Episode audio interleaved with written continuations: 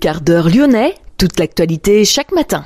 Parce que Lyon demain se dessine aujourd'hui, voici l'essentiel de l'actualité. En ce vendredi, nous sommes le 9 juin. 15 000 personnes attendues ce samedi entre la Manufacture des Tabacs et le Parc de la Tête d'Or pour la 27e marche des fiertés.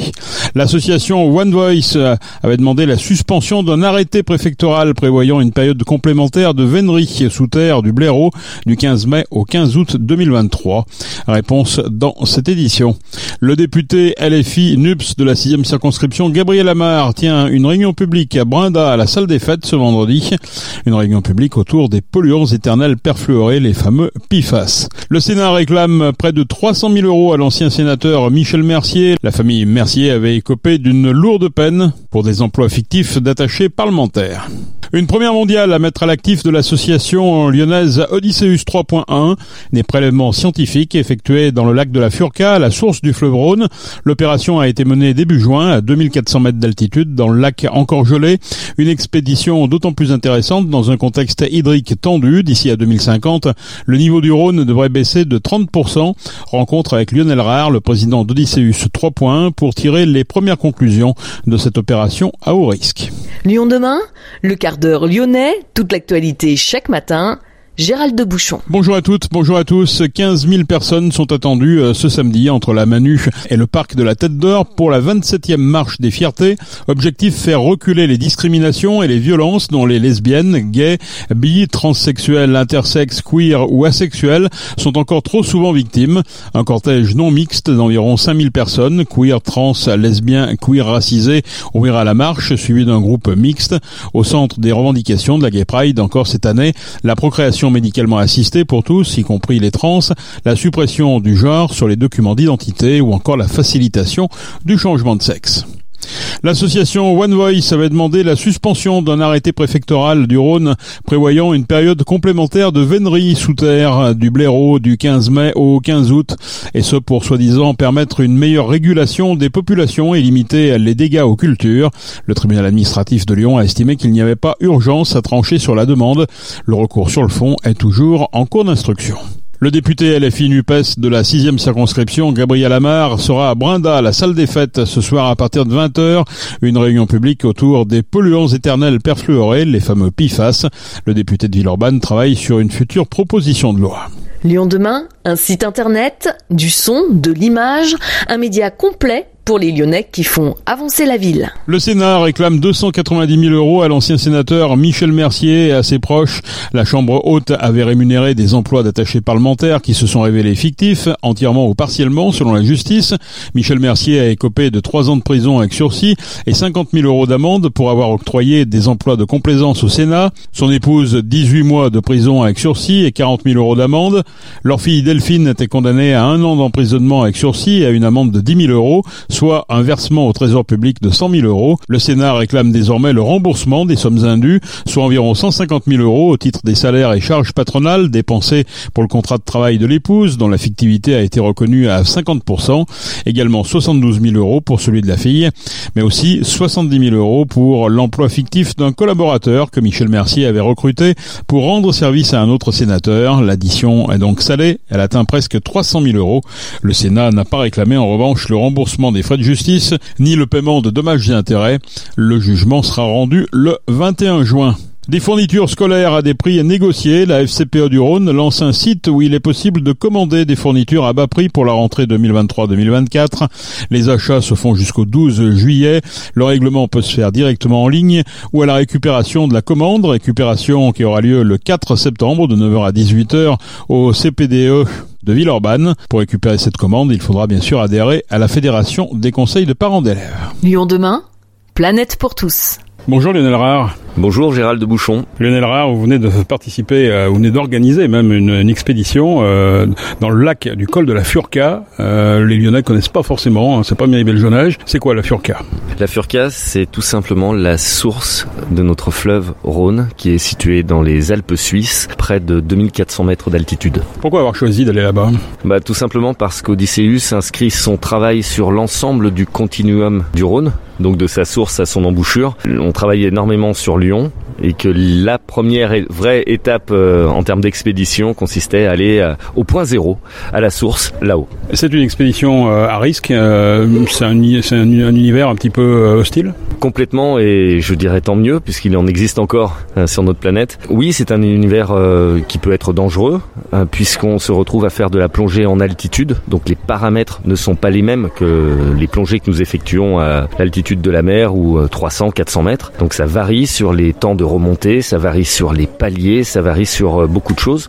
Et puis euh, on est à une période de l'année où le lac est encore euh, gelé. On s'attendait à ce qu'il le soit entièrement. Lors de ma reconnaissance, c'était le cas. Et en fait, il y a eu un gros coup de chaud qui a fait que quand nous sommes présentés là-haut, le lac était en train de se disloquer, donc avec des plaques de glace immenses qui s'ouvre, qui se ferme. Et euh, quand on met un plongeur en eau, eh bien, on ne sait pas où est-ce qu'il va remonter, puisque entre le moment où il est descendu et le moment où il a fini sa plongée, eh bien, l'univers au-dessus a changé. Vous êtes parti avec des chercheurs, ce n'était pas une simple mission d'exploration.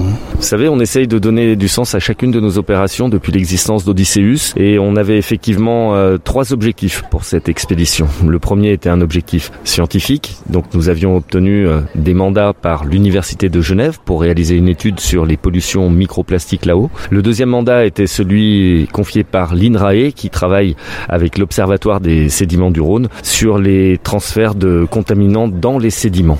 Et puis euh, concernant les deux autres objectifs, nous avions un objectif artistique puisque nous avons emmené avec nous l'artiste Julie Rousse, artiste sonore qui a pu plonger ses hydrophones dans le lac gelé et qui nous a permis d'entendre tout ce qui se passe en dessous parce que l'eau n'est pas le monde du silence, il se passe énormément de on a entendu les craquements du glacier, on a entendu les bulles de ces plaques de glace qui se font, les chocs. C'était absolument génial. Et puis enfin, le troisième objectif est un objectif écologique, puisque nous avons pu nous rendre compte là-haut que effectivement le réchauffement climatique bat son plein, les températures se réchauffe dans les Alpes 2,5 fois plus vite qu'en plaine. Et ce lac glaciaire s'est formé il y a simplement une trentaine d'années. Il faut savoir que dans les Alpes, on a 4000 glaciers. Ces glaciers euh, fondent. En 2100, 90% de la masse de ces glaciers aura disparu. Et ce sont plus de 3000 lacs qui se sont formés en 30 ans. Et ces glaciers arrivaient pratiquement aux portes de Lyon euh, encore récemment. Ah mais complètement, hein, jusqu'à la dernière euh, période glaciaire, la période du Wurm. Nous avions un glacier à Lyon, euh, Caluire, Cuire, euh, sont connus pour être des moraines, une moraine glaciaire. Et puis la forme du Rhône est vraiment la, la forme d'un glacier qui s'est retiré. Et le gros caillou, le gros caillou de la Croix-Rousse, c'est en fait un rocher qui a été arraché par le glacier quand il est venu, arraché à la Vanoise. Alors on a bien compris que ce lac, en fait, il est constitué par le glacier qui, qui, font. Euh, qu'est-ce qui se passe le jour où il n'y a plus de glacier On sait que le débit du Rhône va descendre de 30 à 40% en 2050 et c'est pas en 2049 que cela va se produire. Le phénomène est en cours. Nous, on le constate déjà depuis 5 ans. Que va-t-il se passer lorsqu'il n'y aura plus d'eau à la source? Je n'en sais fichtre rien, mais il va falloir euh, adapter, changer complètement nos méthodes et il faut le faire maintenant. Apparemment, il y a des couvertures qui ont été posées sur le glacier. C'est quoi cette histoire? Alors, c'est une mode d'Homo sapiens d'essayer d'éviter l'inévitable. Alors, il euh, couvre les glaciers de bâche pour que le soleil se réverbe dessus et de manière à endiguer le réchauffement climatique. Nous nous sommes rendus compte sur place que c'était vraiment un geste de désespoir puisque malgré tout, le glacier, les glaciers fondent. Il s'agit de préserver des intérêts euh, lucratifs privé. Euh, pour le cas présent à la source du Rhône, il s'agit d'une grotte de glace détenue par un privé qui tente de préserver son business de la fonte inéluctable des glaces. Qu'est-ce que vous avez fait alors là-bas? En fait, on a dû changer nos protocoles hein, par rapport à ce qui était prévu puisque le lac euh, se disloquait. Nous avons plongé à deux endroits euh, précisément, près du front du glacier, là où il forme ce, ce, lac, et puis à l'exutoire, là où vraiment le, la source est source et est ce filet, ce, torrent avec une cascade qui devient Rhône par la suite. Ce que nous avons trouvé, eh bien, nous le saurons dans quelques mois, puisque nous avons effectué des prélèvements en eau et des prélèvements en sédiments que nous avons portés aux différents organismes. Nous n'avions pas une visibilité extraordinaire et je vais même employer le mot, nous avions une visibilité nulle. Il y a énormément de particules en suspension, hein, puisqu'on a un réseau hydrologique sous le lac qui euh, déverse ces particules et euh, on n'a même pas réussi à décanter euh, ces particules, à faire décanter l'eau, c'est-à-dire qu'elles restent en suspension. Donc on avait un écran blanc sous nos yeux. On ne savait pas une où nous étions, deux, à combien de profondeur nous étions également. Il y avait simplement une ligne de vie avec deux mousquetons pour nous rattacher à, à l'air libre. On pourrait s'attendre, quand on parle de la source d'un fleuve, que justement cette eau qui jaillit est pure.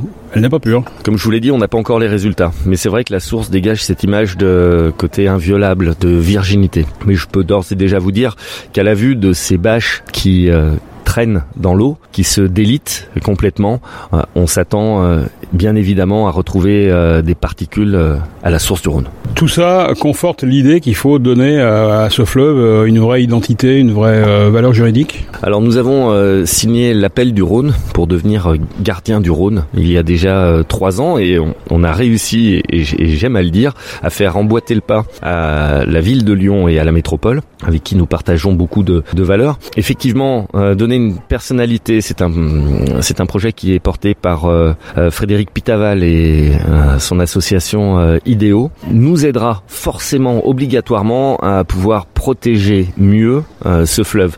Il est vraiment important que l'on préserve la ressource en eau. On va le constater encore cet été. Pour ceux qui ne voient pas ce qui se passe l'hiver ou qui ne veulent pas le voir, cet été sera encore plus flagrant comme l'année dernière. Qu'est-ce qui va en ressortir de cette expédition? C'est quoi? C'est un documentaire? On va pouvoir, le grand public qui n'a pas eu la chance de, de vous accompagner va pouvoir voir quelque chose quand même? Oui, l'un des objectifs était de montrer ce que nous avons pu voir, euh, montrer l'expédition que nous avons vécue à l'attention de nos concitoyens, à l'attention des générations futures. Et donc un documentaire est actuellement en cours de réalisation. On va essayer de le faire sortir euh, euh, d'ici un mois pour le festival entre Rhône et Saône. Merci beaucoup Lionel. Merci à vous Gérald. Lyon BD Festival organise ce week-end des rencontres d'auteurs, des spectacles et des animations. Pas de festival à proprement parler, mais plusieurs masterclass sont prévus dès ce vendredi. Rencontre avec l'auteur de BD Alfred à 11h, débat sur l'impact de l'intelligence artificielle sur les métiers de la bande dessinée à 14h à l'hôtel de ville. Une dizaine de libraires vont se mobiliser également samedi pour accueillir des auteurs en dédicace. Demain à 11h, Didier Tronchet auteur l'an dernier d'un petit éloge de la chanson française, sera présent pour une rencontre ludique et musicale à la Comédie Odéon, entrée libre. Le théâtre de la Presqu'île programme également à 15h le spectacle Dessine-moi une impro. Le collège graphique, implanté désormais dans l'ancien collège des Pentes de la Croix-Rousse, entièrement rénové, accueillera des ateliers aux côtés d'auteurs de BD, cours de dessin pour tous, possibilité de se faire tirer le portrait par un illustrateur. Dimanche, une librairie éphémère sera ouverte en présence d'une vingtaine d'auteurs de la région lyonnaise. Tout le programme sur lyonbd.com. Enfin, la fraise sera à la fête ce week-end à Courzieux. Courzieux possède depuis peu sa spécialité gourmande, un gâteau à base de pâte sablée, de confit de fraises et d'amandes effilées. Sa recette a été élaborée avec le concours de Jean-Jacques Borne, un pâtissier meilleur ouvrier de France sollicité par la mairie. Le 20 avril, les habitants ont même désigné leur préféré parmi cinq recettes proposées par le pâtissier Moff. Mayos signifie fraise dans le patois local. Le Mayos est aussi le nom de ce dessert. La fête de la fraise avait disparu en 2016. Elle fait donc son grand retour ce week-end à Courzieux avec un défilé de chars et diverses animations. Vieux tracteurs, mobilettes des années 80, vieux métiers, fanfares et majorettes, animations musicale, maquillage, chevaux de trait, chiens de troupeau, promenade en poney, mini-ferme et un marché fermier avec une quinzaine de producteurs locaux, vente de fraises et de produits dérivés bien entendu, possibilité de restauration sur place, c'est à Courzieux ce week-end, la fête de Merci d'avoir suivi ce quart d'heure lyonnais, on se retrouve lundi pour une prochaine édition.